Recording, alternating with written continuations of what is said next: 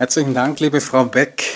Äh, Sie haben ja mit Ihren Einleit ein Begrüßungsworten bereits angedeutet, äh, dass äh, man, ob man will oder nicht, wenn man über die Zeit spricht, automatisch ins Philosophieren gerät. Und auch der heutige Gast, die Psychologin und Gerontologin Frau Löckenhoff, wird den Beweis antreten, dass sie, ob sie will oder nicht, jenseits der empirischen Befunde in jedem Falle auch ins Philosophieren geraten wird. Herzlich willkommen auch von mir, meine sehr geehrten Damen und Herren, zum Vortrag von Frau Professor Dr. Corinna Löckenhoff zum Thema der Psychologie der Zeitwahrnehmung im Laufe des Älterwerdens. Willkommen heiße auch ich besonders herzlich die Gastrednerin Corinna Löckenhoff. Es ist eine große Freude, dich hier in Stuttgart begrüßen zu dürfen. Meine sehr geehrten Damen und Herren, die Aktualität des Themas des heutigen Vortrags muss nicht eigens betont werden. Leben wir doch bekanntlich in Zeiten, in denen so viele Menschen wie noch nie auf gesunde Weise sehr alt werden und dabei ganz neue paradoxe Formen einer gleichzeitig objektiv schnellen und langen Zeit kennenlernen. Zugleich brennt das Thema etlichen Menschen auch auf einer persönlich-psychologischen Ebene auf den Nägeln. Denn sie machen praktisch täglich die durchaus auch verstörende Erfahrung, dass die Zeit mal schneller, mal langsamer verläuft und sie gewinnen im Zuge des eigenen Älterwerdens auch den Eindruck, dass die Jahre insgesamt immer schneller werden. Angesichts dieser immer schneller vorüberziehenden Lebensjahre stellt sich wohl mancher die Frage, warum eigentlich die Zeit so gnadenlos aufs Tempo drückt. Wobei es gerade hier in der deutschen Auto- und Stauhauptstadt Stuttgart durchaus interessant wäre, die seelischen Auswirkungen von morgendlichen und abendlichen Staus auf das Zeitempfinden der Pendler zu erforschen gerade auch von Porsche-Fahrern. Jedenfalls fragen sich viele, was macht die Zeit mit mir? Wo ist sie geblieben? Wo sind die Blumen hin? Wo sind die Frauen? Wo die Männer hin? Wo sind die Gräber geblieben? Denn nicht einmal die Gräber entkommen der Furie des Verschwindens. Habe ich noch genügend Zeit, all das zu erledigen, was mir wichtig ist, was ich unbedingt noch tun und erleben möchte und vor allem sagen will? Überhaupt, wie viel Zukunft bleibt mir noch? Oder muss ich, denn bekanntlich mitten im Leben sind wir vom Tod umfangen, muss ich mich lieber heute als morgen um meine Bilanz und mein Vermächtnis kümmern? Kann ich gerade als älterer, älterer Mensch noch naiv nach vorne ins Morgen schauen? Oder sollte ich womöglich resignierend, reuevoll oder stolz und glücklich den Blick zurück auf mein gelebtes Leben richten? Muss ich meinen Frieden, die Ruhe finden, mit mir, mit anderen, um die Zeit, die Unruhe zu einem guten Aufhören zu bringen? Bevor Frau Löckenhoff gleich auf das Problem des Zeiterlebens eingeht, stelle ich Ihnen die Referentin kurz vor. Corinna Löckenhoff lehrt und forscht an der Cornell University in Ithaca im US-Bundesstaat New York, an einer der formidabelsten Universitäten der Welt. Und sie hat dort mit heute 41 Jahren nicht nur eine Professur inne, sondern deren gleich zwei. Eine Professur für Entwicklungspsychologie sowie eine für Gerontologie in der Medizin. Darüber hinaus ist sie Direktorin eines Labors für gesundes Altern. Ihr Forschungsgebiet betrifft demnach allgemein die Entwicklungspsychologie in Hinsicht auf die gesamte Lebensspanne eines Menschen, sowie insbesondere die Psychologie des Alterns, die Psychologie der Emotionalität, die Psychologie der Persönlichkeit und die Psychologie der Entscheidungsfindung, konkret auch die Psychologie der gesundheitsbezogenen Entscheidungsfindung.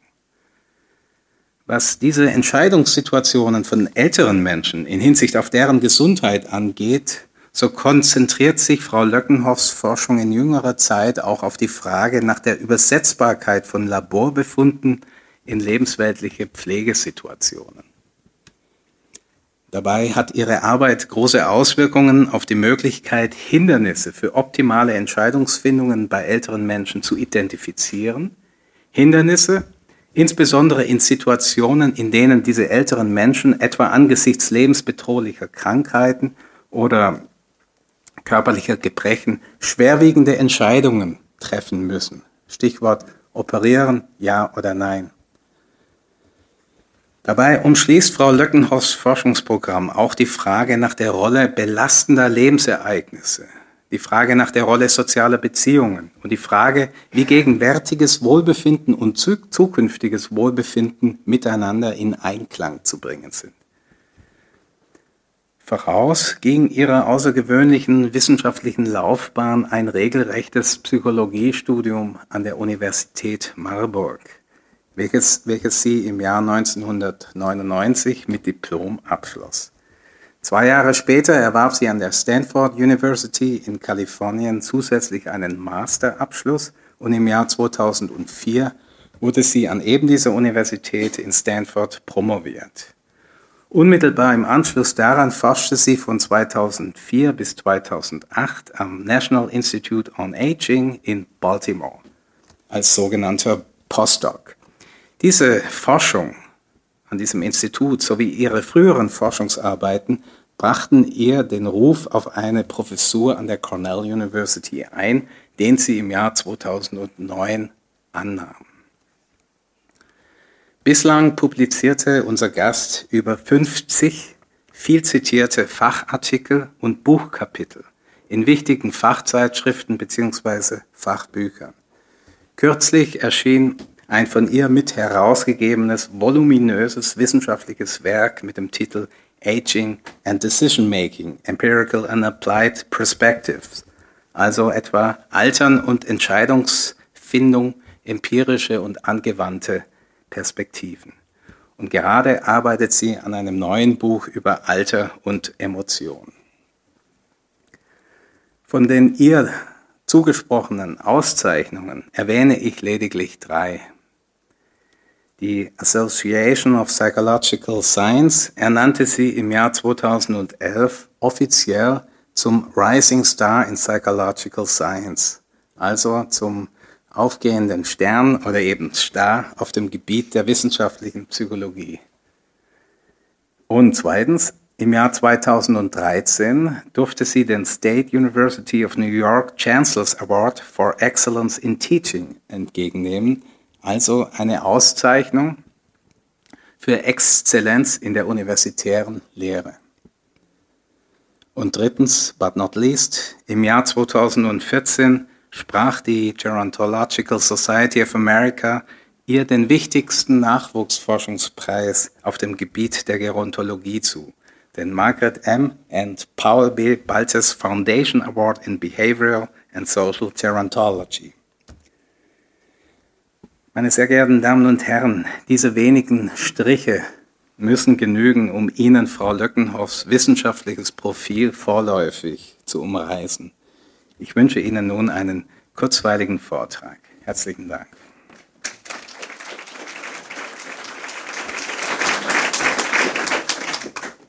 Herzlichen Dank für die freundliche Einführung.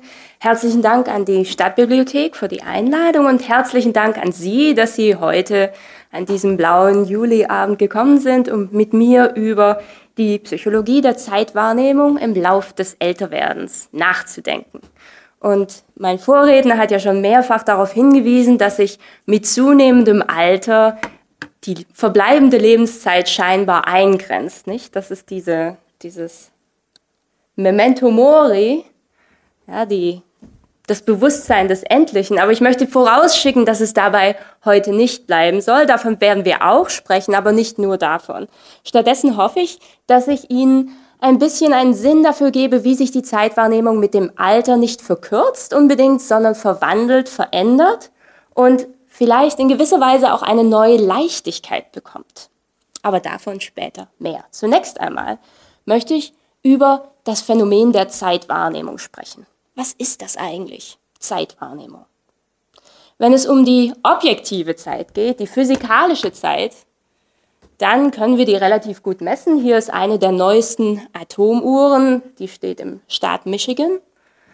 Da entgeht uns keine Nanosekunde und die physikalische Zeit läuft auch relativ gleichmäßig, zumindest auf diesem Planeten, in dieser Zeit. Ja? Die psychologische Zeit, die ist ganz anders. Manchmal vergeht sie wie im Flug, wenn wir auf einem schönen Fest sind. Manchmal zieht sie sich ewig hin, wenn wir beim, beim Zahnarzt im Wartezimmer warten. Manchmal lastet sie uns bleischwer auf den Schultern und dann wieder zerrinnt sie uns zwischen den Fingern. Und Dali hat das ja mit seinem Gemälde sehr gut getroffen, die zerfließende Zeit. Die Zeit dehnt sich und sie wird, wird zusammengepresst. Und diese Art der Dehnung und äh, der, der, der, diese Art der, der Fluidität der Zeit verändert sich über die Lebensspanne. Und Hugo von Hofmannsthal hat es in Worte gefasst. In seinem Rosenkavalier hat er geschrieben, die Zeit, die ist ein sonderbar Ding. Wenn man so hinlebt, ist sie rein gar nichts. Aber dann auf einmal, da spürt man nichts als sie. Sie ist um uns herum. Sie ist auch in uns drinnen. In den Gesichtern rieselt sie, im Spiegel, da rieselt sie, in meinen Schläfen fließt sie und zwischen mir und dir, da fließt sie wieder, lautlos, wie eine Sanduhr. der Zeitsinn oder die Zeitwahrnehmung, diese Begriffe sind eigentlich in gewisser Weise irreführend. Für andere Sinne, für die Ohren oder für die Augen, da haben wir besondere Sinnesorgane, um, Licht wahrzunehmen, um Geräusche wahrzunehmen. Und es gibt sehr spezialisierte Teile des Gehirns, die nur dafür ausgelegt sind, diese Sinnesreize zu verarbeiten. Bei der Zeitwahrnehmung sieht es etwas anders aus. Nehmen wir nur die einfachste Form der Zeitwahrnehmung. Ich möchte Sie bitten, auf, die, auf den Bildschirm hier zu schauen. Dort wird ein schwarzes Quadrat erscheinen und ich möchte, ohne auf die Uhr zu schauen, ich möchte Sie bitten, äh, mir einfach nur zu sagen, wie lange denn dieses Quadrat sichtbar ist. Achtung, es geht los.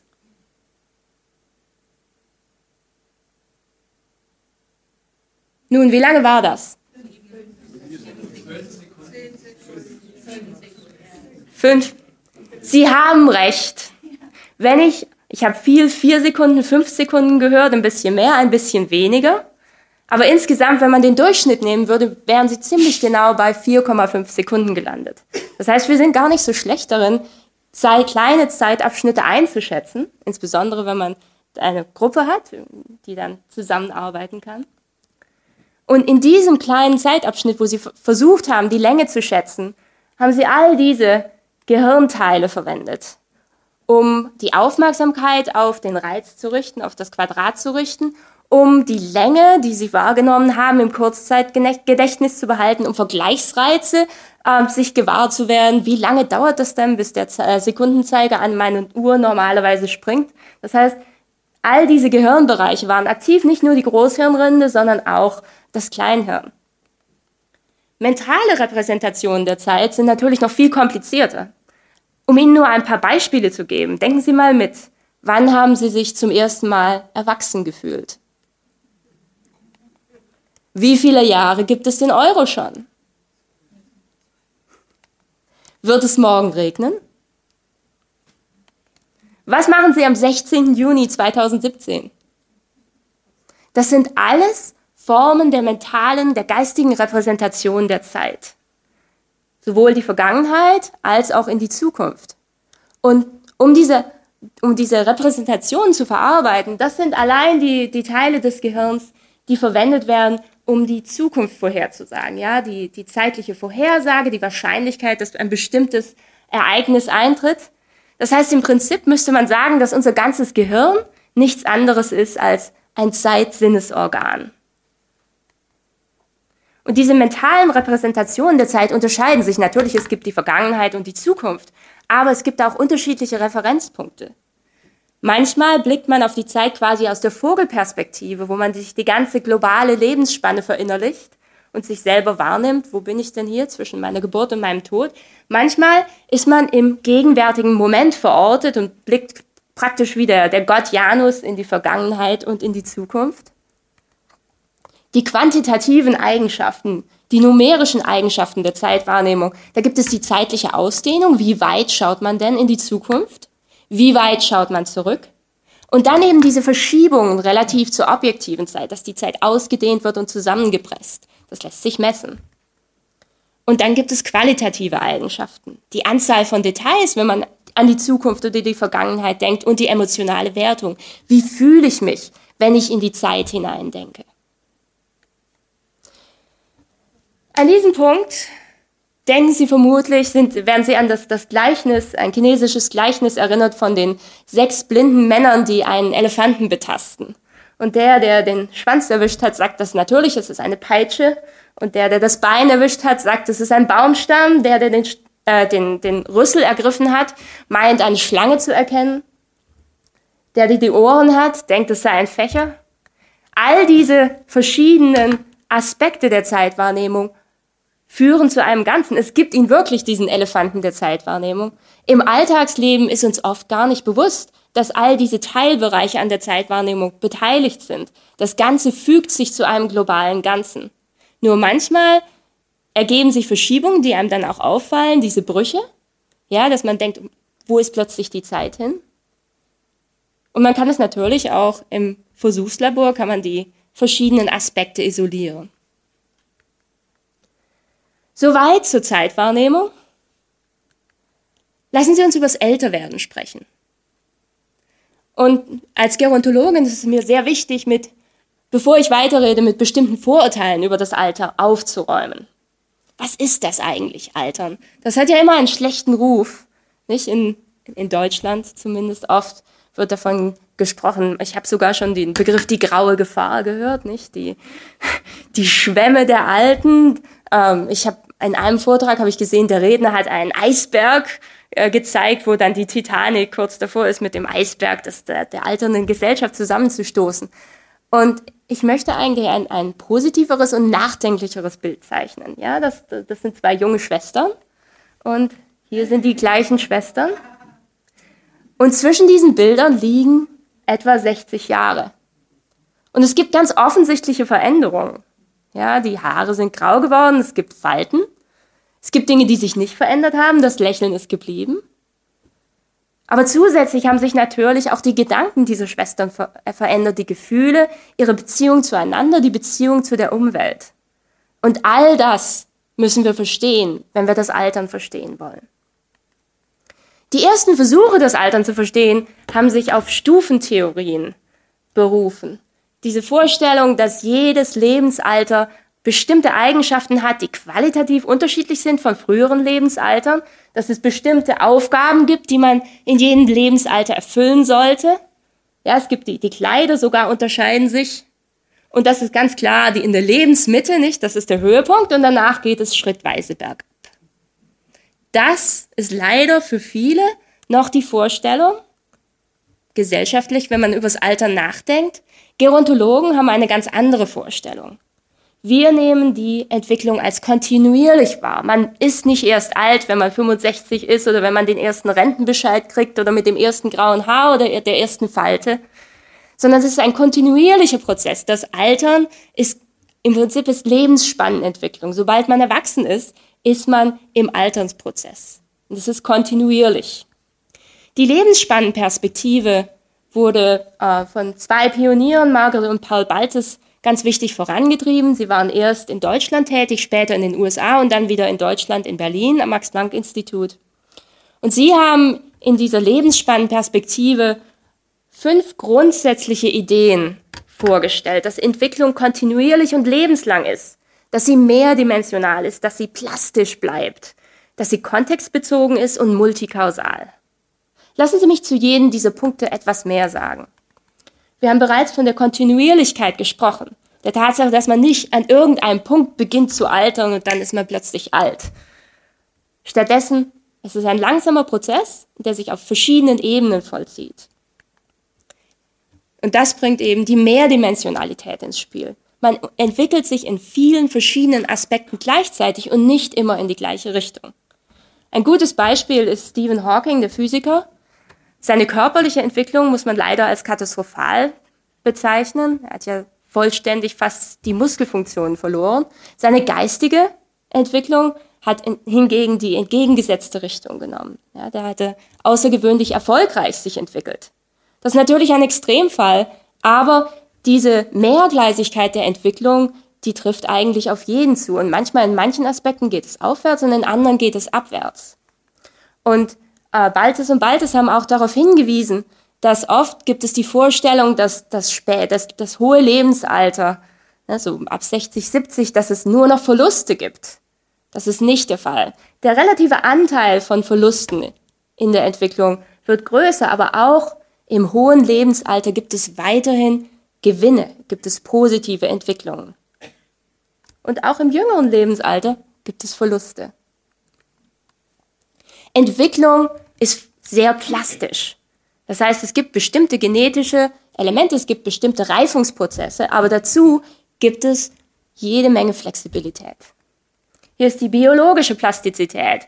Vor ein, zwei Jahrzehnten noch haben wir geglaubt, dass wir mit allen Nervenzellen geboren werden, die wir je haben.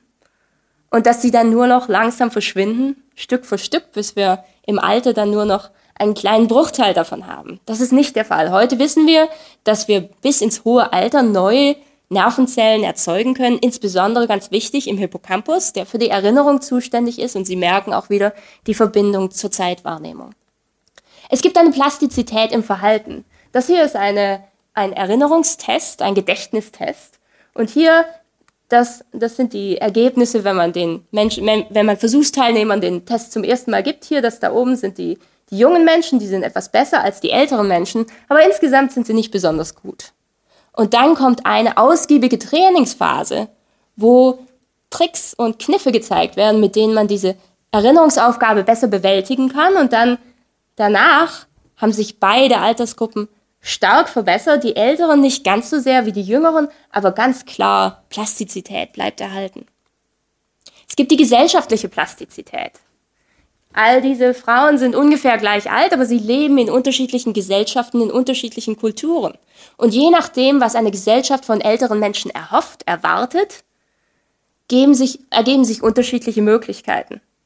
Zum Beispiel gibt es in Deutschland immer noch ein Rentenalter von 75, 65 Jahren oder manchmal höher. In anderen Ländern gibt es das nicht. Und dadurch ergeben sich auch neue Erwartungen, neue Möglichkeiten für ältere Menschen. Und Paul Baltes selbst, der Begründer der, der Lebensspannenphilosophie, ist mit 65 in Deutschland in Rente gegangen und ist dann gleich danach, hatte er einen Ruf auf eine amerikanische Universität. Die konnten es kaum erwarten, ihn dort, ähm, ihn dort anzustellen. Kontextbezogenheit. Entwicklung geschieht immer in einem Kontext. Die geschieht nicht nur im Einzelnen, im Individuum, sondern in einem Kontext. Es gibt die Familie, es gibt die Gruppe der Gleichaltrigen, die physische Umwelt, die soziokulturelle Umwelt. Und ohne die lässt sich Entwicklung nicht verstehen. Und ein gutes Beispiel ist Martin Luther King. Der hatte natürlich ein Redetalent, aber dieses Redetalent hätte sich wohl nicht so entwickelt, wenn er nicht in einer Familie von Predigern groß geworden wäre und wenn er nicht in eine Zeit hereingeboren wäre, äh, Mitte des letzten Jahrhunderts, in die, an die amerikanische Zivilrechtsbewegung. Wenn er nicht diesen speziellen Kontext gehabt hätte, hätte er bestimmt nicht den gleichen Einfluss auf die Geschichte gehabt. Schließlich das sollte nun klar sein, ist Entwicklung multikausal. Es gibt biologische Faktoren, psychologische Faktoren, gesellschaftliche Faktoren, die sich dann verbinden in einen Lebenszyklus. Und diese Lebenszyklen, die äh, beeinflussen das Individuum in der Entwicklung.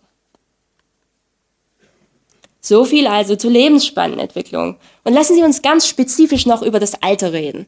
Oft, wenn man ans Alter denkt, dann denkt man ja nur an die Kalenderjahre, nicht? Man rechnet im Kopf, wie alt bin ich denn jetzt schon wieder? Man zählt die Kerzen auf dem Geburtstagskuchen. Aber das sagt, je älter man wird, immer weniger aus. Und das kann ich Ihnen beweisen. Wie alt ist er? Raten Sie mal, wie alt ist er? Ja, lauter. Sechs und acht Monate, ja. Er war ungefähr fünf Monate alt zu diesem Zeitpunkt, aber insgesamt, sie lagen ein paar Monate daneben, aber ansonsten war es doch ganz klar. Wie alt ist sie auf diesem Bild?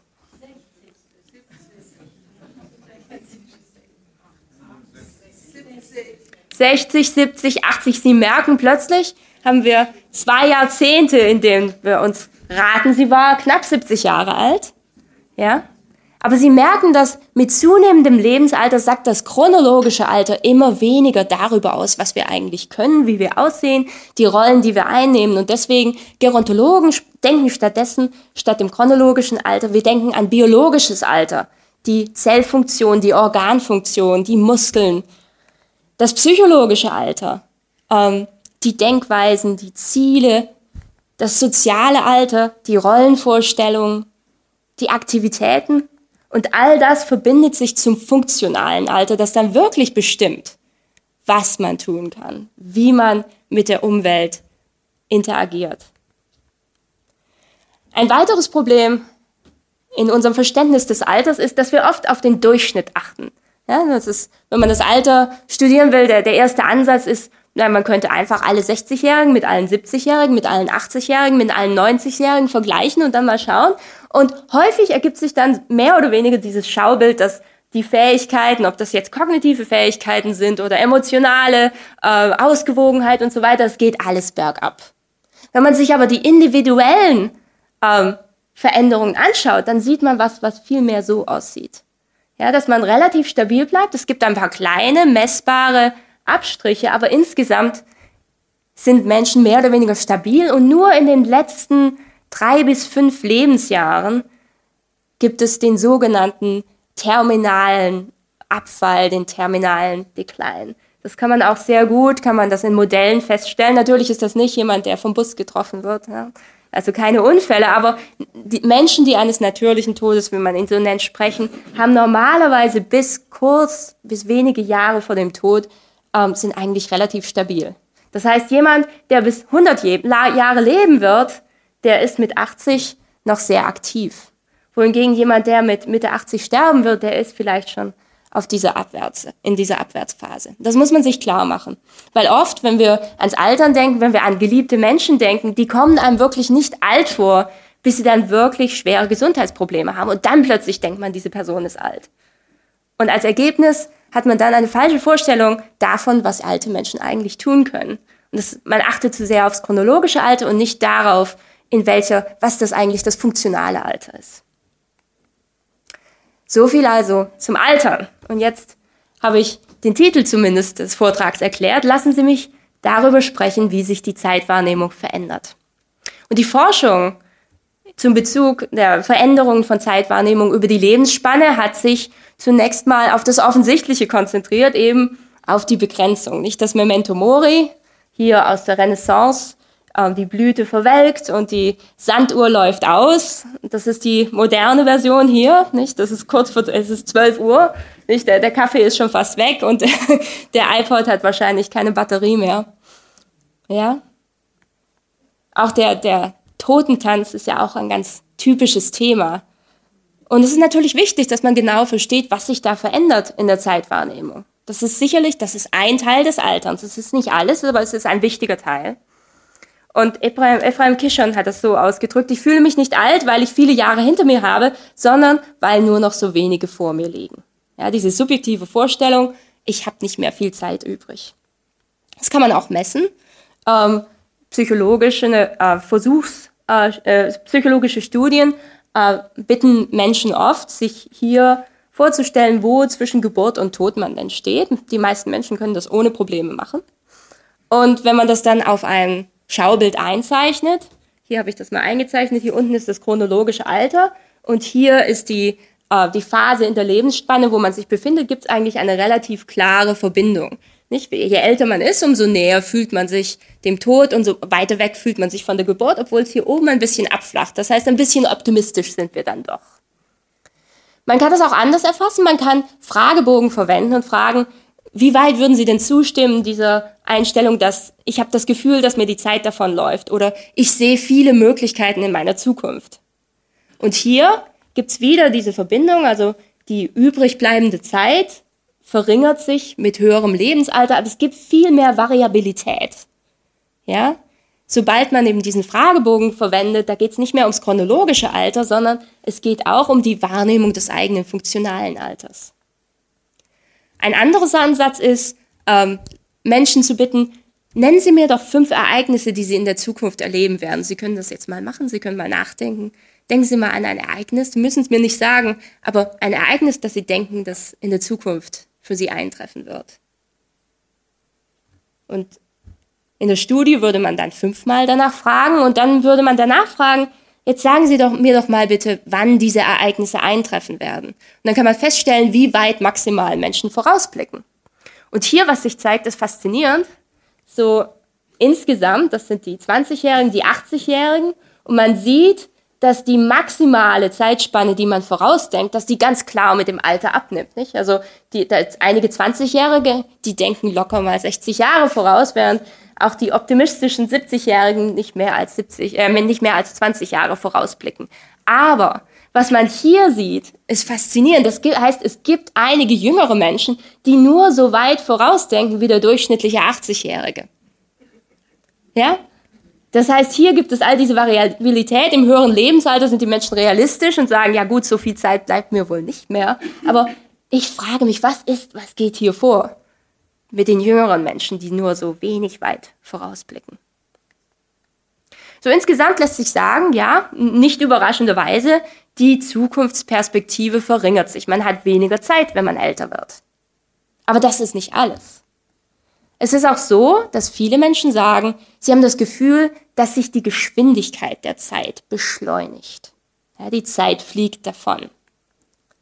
Und hier ist ein, ein englisches Gedicht, das ich sehr passend finde. When as a child I laughed and wept, time crept. When as a youth I waxed more bold, time strolled. When I became a full grown man, time ran. When older still I daily grew, time flew. Soon I shall end in passing on, time gone. Diese Vorstellung, dass ein, für ein Kind, da kriecht die Zeit dahin, für den jungen Mann, da schlendert sie, für den erwachsenen Mann, da rennt sie und dann fängt sie an zu fliegen und ist schließlich vergangen. Paul Janet, das war ein französischer Philosoph, ähm, Ende des 19. Jahrhunderts, der hat es so beschrieben, bitte eine beliebige Person sich an die letzten acht oder zehn Schuljahre zu erinnern. Es fühlt sich an wie ein Jahrhundert. Vergleiche dies mit den letzten acht oder zehn Lebensjahren. Es fühlt sich an wie eine einzige Stunde. Ich sehe einige von Ihnen nicken. Das heißt, dieses Phänomen ist ganz eindrücklich. Das wurde schon vor 100 Jahren, war, war das, vor 150 Jahren, war das den Menschen bewusst. Der Paul Janet hat auch gleich eine ähm, eine Erklärung dazu geliefert, und zwar die Theorie der proportionalen Zeitwahrnehmung. Er argumentiert, die scheinbare Länge eines gegebenen Zeitintervalls ist proportional zur vollständigen Länge des Lebens selbst. Ein zehnjähriges Kind nimmt ein Jahr als ein Zehntel seines ganzen Lebens, ja ein 50-jähriger Mann als ein Fünfzigstel. Das heißt, man sieht hier, dass das kleine, das Baby hat noch ein ganzes Jahr vor sich. Für den Zweijährigen ist es nur halb so lang und so weiter und so weiter. Und dann für den alten Mann ist jedes weitere Jahr nur noch ein Tropfen auf den heißen Stein. Im Prinzip ist das der Versuch, das Fechnersche Gesetz, das ähm, entwickelt wurde, um die Wahrnehmung von Lautstärken oder Lichtreizen zu beschreiben, dieses, äh, diese, diesen Ansatz, äh, die Wahrnehmung der, der normalen Sinne, nicht des Sehens und des Hörens, auf die Zeitwahrnehmung zu übertragen. Ja, und das bei der Lautstärke, die, die gleiche, äh, die gleiche äh, Vergrößerung der Lautstärke, wenn es schon sehr laut ist, wird nicht mehr so stark wahrgenommen. Ja, das ist die Vorstellung. Aber wir wissen von, von dem, was ich Ihnen vorher erzählt habe, dass der Zeitsinn eben nicht ganz so funktioniert. Andere Erklärungen gab es auch. Und hier ähm, möchte ich auf William James hinweisen. Das war ein amerikanischer Psychologe, der hat viel über die Zeitwahrnehmung nachgedacht. 1880, ähm, 1890. Er hat keine Studien gemacht, aber er hatte sehr viele faszinierende Ideen und er hat argumentiert, dass in der Jugend haben wir eine vollkommen neue Erfahrung zu jeder Stunde. Doch jedes vergehende Jahr macht einen Teil dieser Erfahrung zu automatischen Gewohnheiten. In der Erinnerung flachen sich die Tage und Wochen zu inhaltslosen Einheiten ab und die Jahre werden ausgehöhlt und fallen in sich zusammen. Das hört sich natürlich dramatisch an, aber es ist die Vorstellung, dass wenn wir Routinen entwickeln und wenn wir Gewohnheiten entwickeln, dass diese Gewohnheiten praktisch die Neuigkeiten aus dem Leben mehr oder weniger saugen und dass dann praktisch nur noch ein Gerüst der Tage übrig bleibt, das nicht wirklich mit Leben gefüllt ist. Eine weitere Theorie. Es gibt auch, das kann man messen, und ich möchte Sie einladen, mir hier zu folgen, das ist der sogenannte Kappa-Effekt. Blicken Sie einfach mal auf den Bildschirm, da werden verschiedene Zeichen erscheinen. Ich möchte äh, Sie bitten, festzustellen, welches denn am längsten dauert. Einfach mal zuschauen. Und welches hat am längsten gedauert?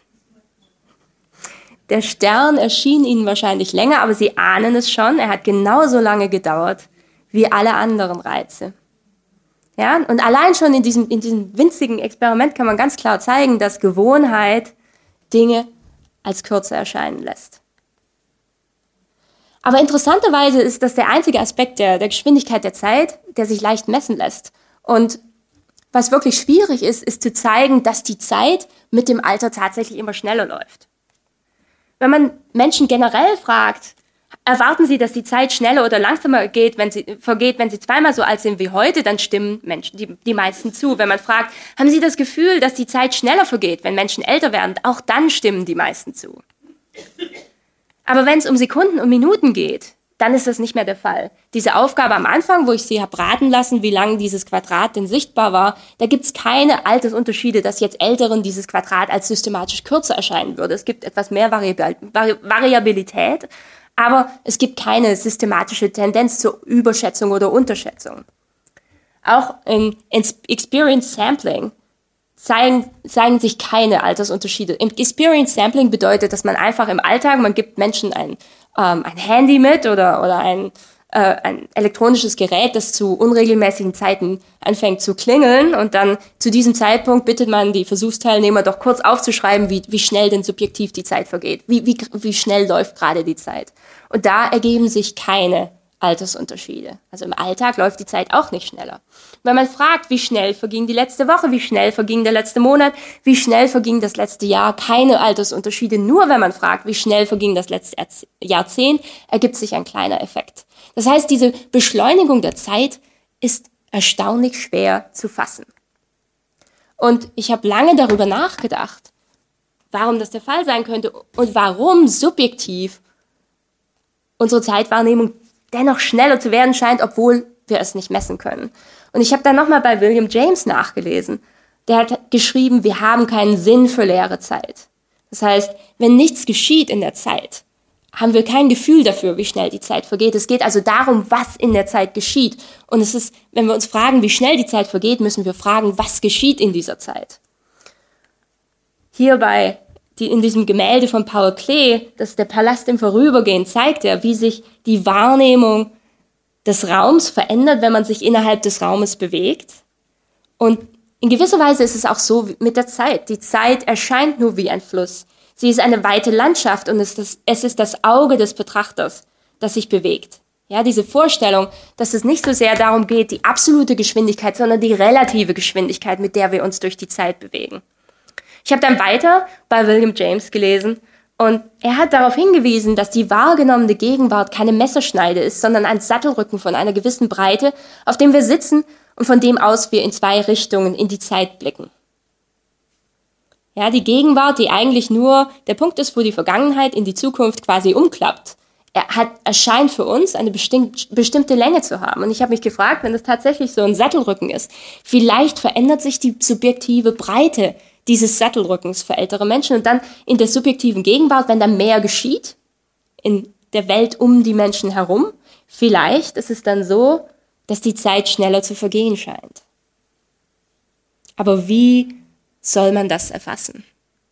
Ich hatte schon einige Befunde von einem meiner Studenten, ähm, der hat sich angeschaut, wie lange verschiedene Zeitintervalle wahrgenommen werden. Der hat, der hat gefragt, wie lang kommt Ihnen das Zeitintervall zwischen heute und einem Tag, drei Monate, ein Jahr oder drei Jahre in der Zukunft vor?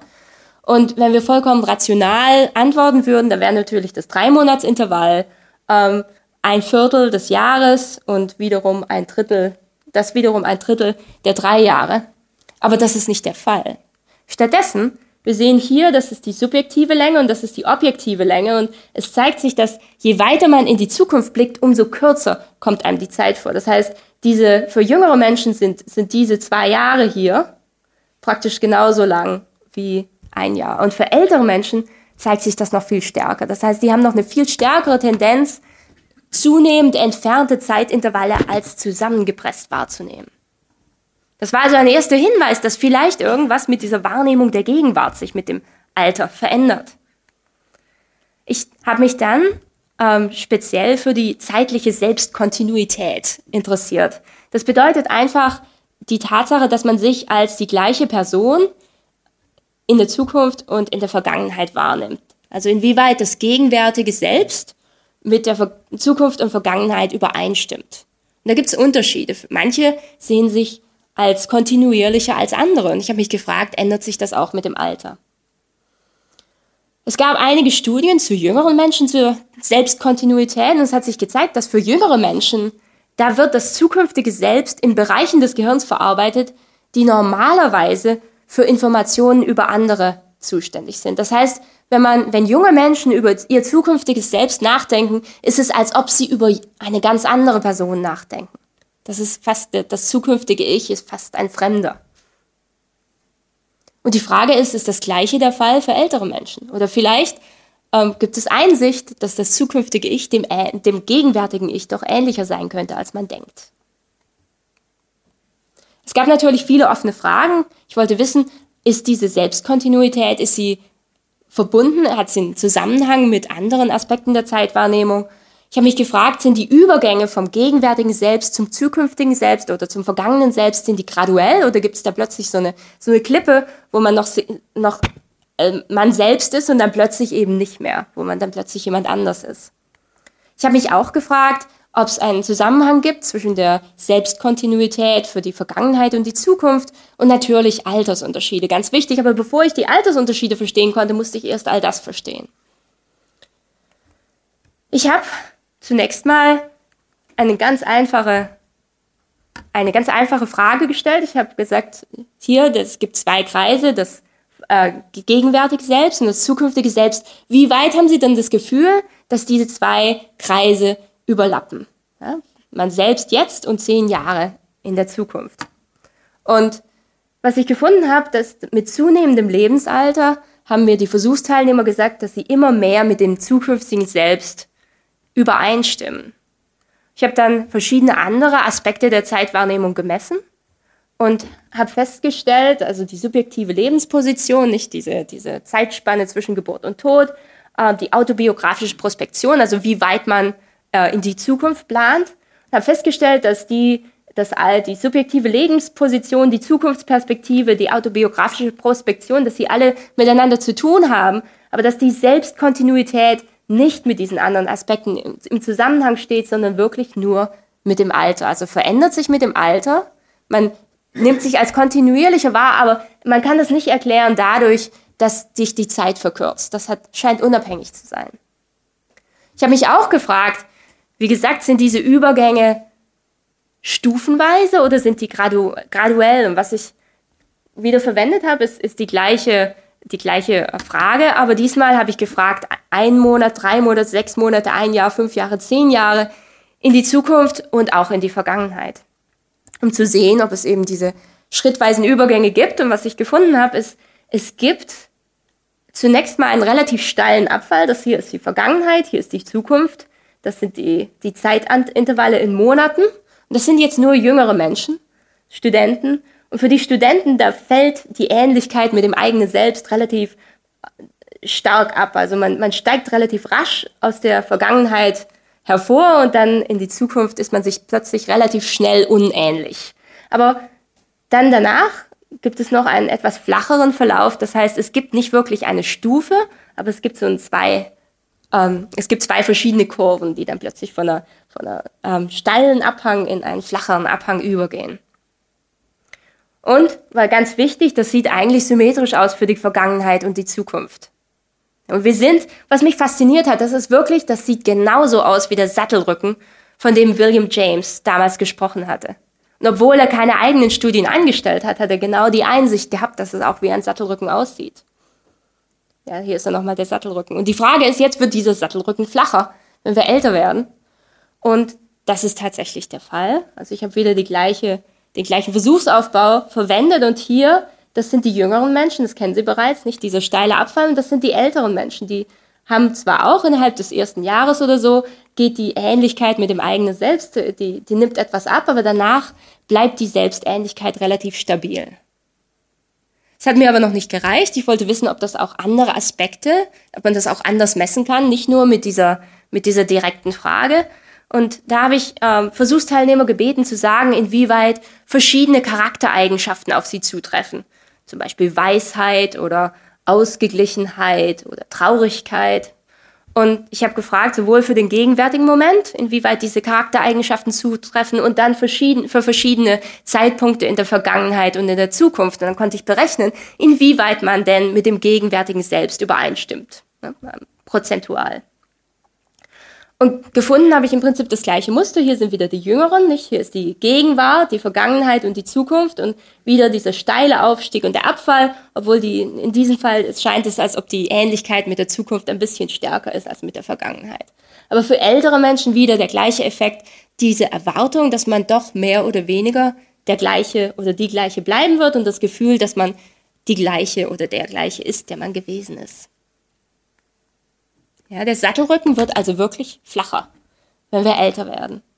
Und dann stellt sich natürlich die Frage, wenn wir mehr, länger die gleiche Person bleiben, subjektiv, dann kann objektiv in der Welt, die um uns umgibt, viel mehr geschehen in dieser subjektiven Gegenwart. Das heißt, man hat das Gefühl, man selbst bleibt der gleiche oder die gleiche, aber der kleine Enkel, der eben noch im Sandkasten gespielt hat, ist jetzt in der Berufsausbildung. Schon wieder geht ein Jahr vorbei, schon wieder ein Geburtstag, schon wieder ist es Zeit zu wählen, während man selbst immer subjektiv die gleiche Person zu, äh, zu, zu, äh, schein, äh, zu bleiben scheint. Ja, tut mir leid. Manchmal ist es einfach, einfacher für mich, Englisch als Deutsch zu reden. Um nochmal zusammenzufassen, ja, die Zeitentwicklung verändert sich kontinuierlich über die Lebensspanne. Ich habe Ihnen jetzt die Vergleiche zwischen den Älteren oder den Jüngeren gezeigt, aber wenn man das berechnet, ob, da, ob es da äh, ob man plötzlich anfängt, sich als kontinuierlicher wahrzunehmen, es gibt da keinen bestimmten Zeitpunkt. Das passiert nicht mit 60, es passiert ganz langsam. Und die Zeit wird nicht nur begrenzter, sondern die subjektive Gegenwart dehnt sich weiter aus und das ist vielleicht eine Erklärung dafür, warum die Zeit schneller zu vergehen scheint. Weil eben man selbst die gleiche Person bleibt, aber die Umgebung sich verändert. Natürlich ist die Frage, was sind die praktischen Konsequenzen? Ein Großteil dieser Forschung wurde von verschiedenen Stiftungen unterstützt und die wollten natürlich wissen, was bringt uns das, warum ist das wichtig? Ähm, die praktischen Konsequenzen sind relativ wenig erforscht, weil diese Befunde relativ neu sind. Wir wissen einiges über die Begrenzung der Zeitwahrnehmung, wie die sich praktisch auswirkt ja, die begrenzte Zukunftsperspektive. Und es zeigt sich, dass in vieler Hinsicht die subjektive Begrenzung der Zukunft Menschen helfen kann, sich ihr Leben so einzurichten, dass es ihnen besser geht. Es gibt eine Theorie der sozioemotionalen Selektivität, die besagt, dass sich unsere Ziele verändern, je nachdem, wie viel Zeit wir im Leben vor uns haben, subjektiv. Wenn unsere Zeit weit offen ist, dann interessieren wir uns dafür, die Zukunft zu planen. Wir versuchen, so viel Informationen wie möglich zu bekommen. Wir versuchen, einen weiten Freundeskreis aufzubauen mit Menschen, die uns helfen können, mit Menschen, die uns noch mehr Informationen geben können. Aber wenn wir älter werden, dann haben wir weniger Zeit und es macht keinen Sinn mehr, für eine ausgedehnte Zukunft zu planen. Es macht viel mehr Sinn, sich auf den Augenblick zu konzentrieren und wirklich den Augenblick voll zu genießen. Das heißt, es geht mehr darum, die eigenen Emotionen zu verstehen und auch zu regulieren.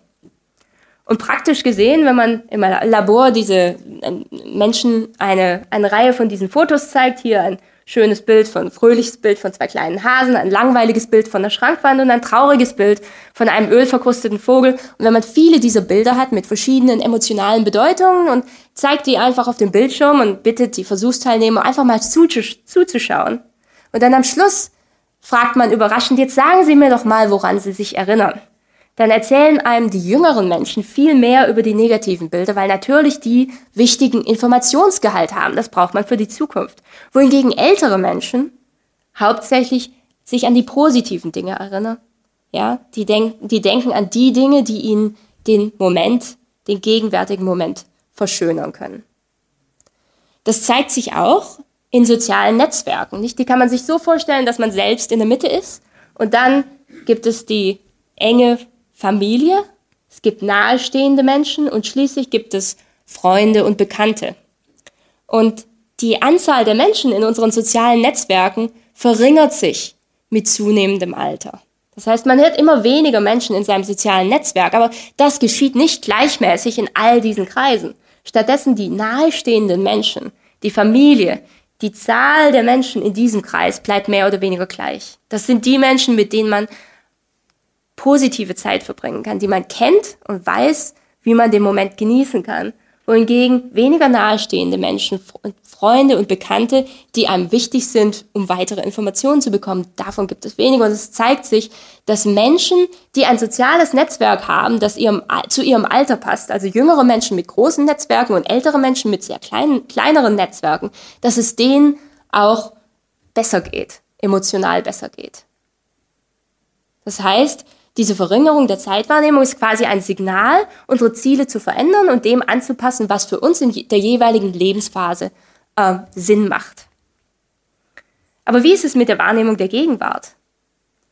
Auch da gibt es Konsequenzen, praktische Konsequenzen. Eine dieser Konsequenzen kommt aus dem ökonomischen Bereich. Also Ökonomen sprechen von dieser Tendenz zur zeitlichen Abwertung. Dass Menschen die Tendenz haben, insbesondere jüngere Menschen, die haben die Tendenz, verzögerte Ereignisse abzuwerten. Dass man Dinge, die in der Zukunft passieren, einfach nicht so ernst nimmt. Hier ist ein Extremfall, das ist mein Sohn, den habe ich gefragt, willst du lieber einen Lolly heute oder lieber Schokolade nächste Woche? Und er liebt Schokolade und Lollis mag er nicht so gern, aber er hat sich sofort für den Lolli entschieden, weil natürlich den kann er sofort bekommen. Und die, zu, die zukünftige Schokolade wird also abgewertet. Nicht, das ist ein Extremfall, sie lachen, aber auch Erwachsene machen das noch. In einer unserer Versuchsaufbauten habe ich ähm, die Versuchsteilnehmer gefragt, was wollen sie denn lieber? Jetzt, heute, 5 Dollar sofort auf die Hand oder 5,50 Dollar in 90 Tagen? Das sind 10 Prozent über 90 Tage. Das muss man sich mal vorstellen mit den derzeitigen Zinswerten. Die Entscheidung sollte offensichtlich sein, ja? Aber stattdessen, ein, eine Vielzahl der Versuchsteilnehmer sagt stattdessen, nee, ich möchte die 5 Dollar jetzt. Ja, also ganz klar eine Abwertung der Zukunft. Jetzt habe ich mich gefragt, vielleicht ist es ja so, dass jüngere Menschen die Zukunft abwerten, weil sie das Gefühl haben, dass sie bis dahin ja sowieso schon jemand anders sind. Das heißt, man nimmt nicht, nimmt nicht sich selber diese 50 Cent weg, die man zusätzlich bekommen könnte, sondern es ist die andere Person, irgendjemand anders, das zukünftige Selbst. Das gleiche hier. Will man lieber jetzt 5 Dollar verlieren oder 5,50 Dollar in 90 Tagen? Man sollte sagen, lieber jetzt nicht, dann muss ich nicht mehr zahlen. Aber viele Versuchsteilnehmer sagen, nee, nee, das schieben wir mal raus. Ja. Und wenn ältere Menschen eben weiter, länger subjektiv die gleichen bleiben, vielleicht haben sie weniger von dieser Tendenz, die Zukunft abzuwerten. Und das habe ich auch nachgewiesen. Also hier sind die ungeduldigen äh, Entscheidungen, die Menschen treffen, nicht? Die, die, die Zukunft abzuwerten. Und das ist das Lebensalter und da gibt es ganz klar einen negativen Zusammenhang. Also die Tendenz, die Zukunft abzuwerten, sinkt mit zunehmendem Lebensalter. Ja, in diesem Sinne wäre also die subjektive Ausdehnung des Selbst wäre eigentlich was Positives.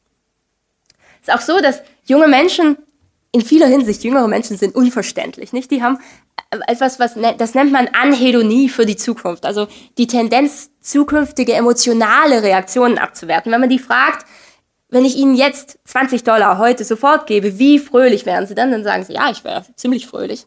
Und dann sagt man, jetzt überlegen Sie mal, jetzt ist es, na, sagen wir mal, 185 Tage in der Zukunft und zu diesem Zeitpunkt gebe ich Ihnen 20 Dollar, wie fühlen Sie sich dann? Und die fühlen sich weniger gut, weniger positiv und dann sinkt es weiter ab. Im Prinzip vollkommen irrational, nicht? Man sollte sich klar sein, dass tatsächlich der emotionale Reaktion wahrscheinlich die, die gleiche bleiben wird. Ich habe das dann, ich habe es nicht geglaubt, ich wollte wissen, ob das wirklich der Fall ist. Ich habe das also mit Studenten probiert und tatsächlich, wenn die 5 Dollar gewinnen, dann fühlt sie, sagen sie mir, dass, ich, dass es sich in der Zukunft weniger positiv anfühlt und wenn Sie 5 Dollar verlieren, dann sagen Sie mir, in der Zukunft wird es sich weniger negativ anfühlen. Wenn ich ältere Menschen gefragt habe, die haben mir, erst haben sie die Frage nicht verstanden, dann haben sie gesagt, natürlich, das wird sich genau gleich anfühlen, ganz egal, wenn es passiert. Nicht? Und das hat ganz klare Vorteile, wenn man die eigenen Emotionen besser vorhersagen kann, weil man sich dann wahrscheinlich nicht in Situationen bringt, in denen man sich schlecht fühlt. Und dann wieder der Bezug zum Moment genießen, den Augenblick genießen. Insgesamt scheinen die Altersunterschiede also Sinn zu machen, ja, die sind positiv in vieler Hinsicht, aber es kann auch Situationen geben, wo die sich möglicherweise negativ auswirken. Momentan interessiere ich mich sehr für chronischen Schmerz, weil da der Behandlungshorizont eben langfristig ist. Man muss kurzfristige und langfristige Konsequenzen abwägen, nicht die ähm, die Medikamente, die den Schmerz heute ausschalten, können langfristige Nebenwirkungen haben. Die Operation, die zunächst schmerzhaft ist und Rehabilitation erfordert, die kann in der Zukunft weitere Schmerzfreiheit und weitere Möglichkeiten schenken, Bewegungsfreiheit. Und das Ganze wird noch kompliziert, weil es ja nicht nur der, der, der Patient selber ist, der die Entscheidungen trifft, sondern die Familie spielt mit und die Ärzte. Was sich gezeigt hat, ist, dass generell mit zunehmendem Alter werden Schmerz, ähm, wird chronischer Schmerz als, ähm, als langfristiger wahrgenommen. Also die Langzeitprognose ähm, ist eher, dass man sagt, wenn, wenn jemand Schmerzen hat und die Person älter ist, dann ist es chronischer. Das sagen ältere Menschen.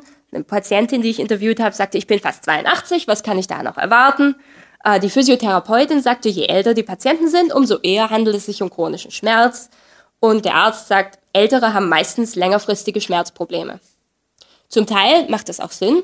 Also meistens ist es so, dass ähm, chronische Erkrankungen, zum Beispiel Arthritis, dass die mit zunehmendem Alter häufig, häufig, häufiger werden. Aber man darf das nicht übergeneralisieren. Es gibt bestimmte Schmerzzustände, die ähnlich behandelbar sind, ganz egal, wann sie im Leben auftreten. Und wir hatten eine Patientin, die hatte so einen Zustand und sagte, als ich zuerst krank wurde, war ich 15, daher wusste ich, dass es langfristig besser werden würde. Aber mit 55 weiß ich, dass es nie besser wird. Obwohl im Prinzip die Behandlung und der Behandlungserfolg die gleiche waren.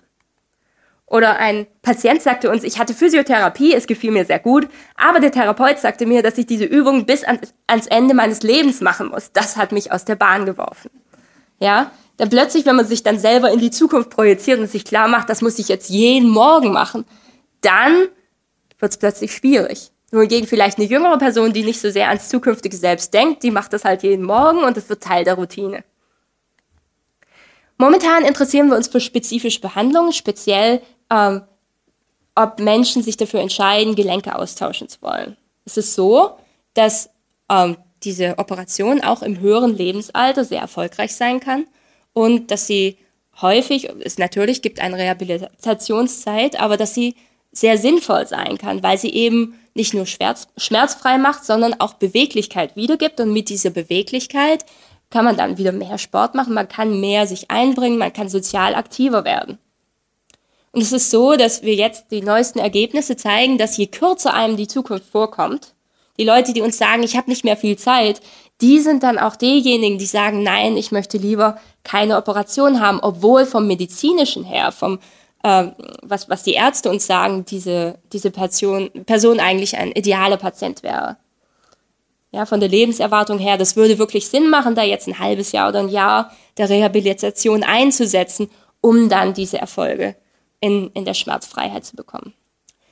Nun ist es aber so, das ist es gibt eindeutig gibt's die Möglichkeit von Problemen, aber ganz wichtig, wie ich Ihnen vorher schon gesagt habe, Entwicklung ist plastisch. Das heißt, wenn es Probleme gibt, wenn unsere Zeitwahrnehmung möglicherweise problematische Konsequenzen haben könnte, können wir etwas dagegen tun.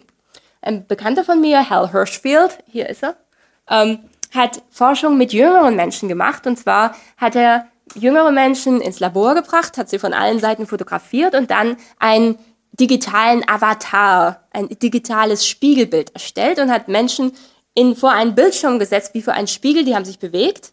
Die Bewegung wurde erfasst und dann hat sich das Spiegelbild genauso bewegt, nur das Spiegelbild war digital gealtert.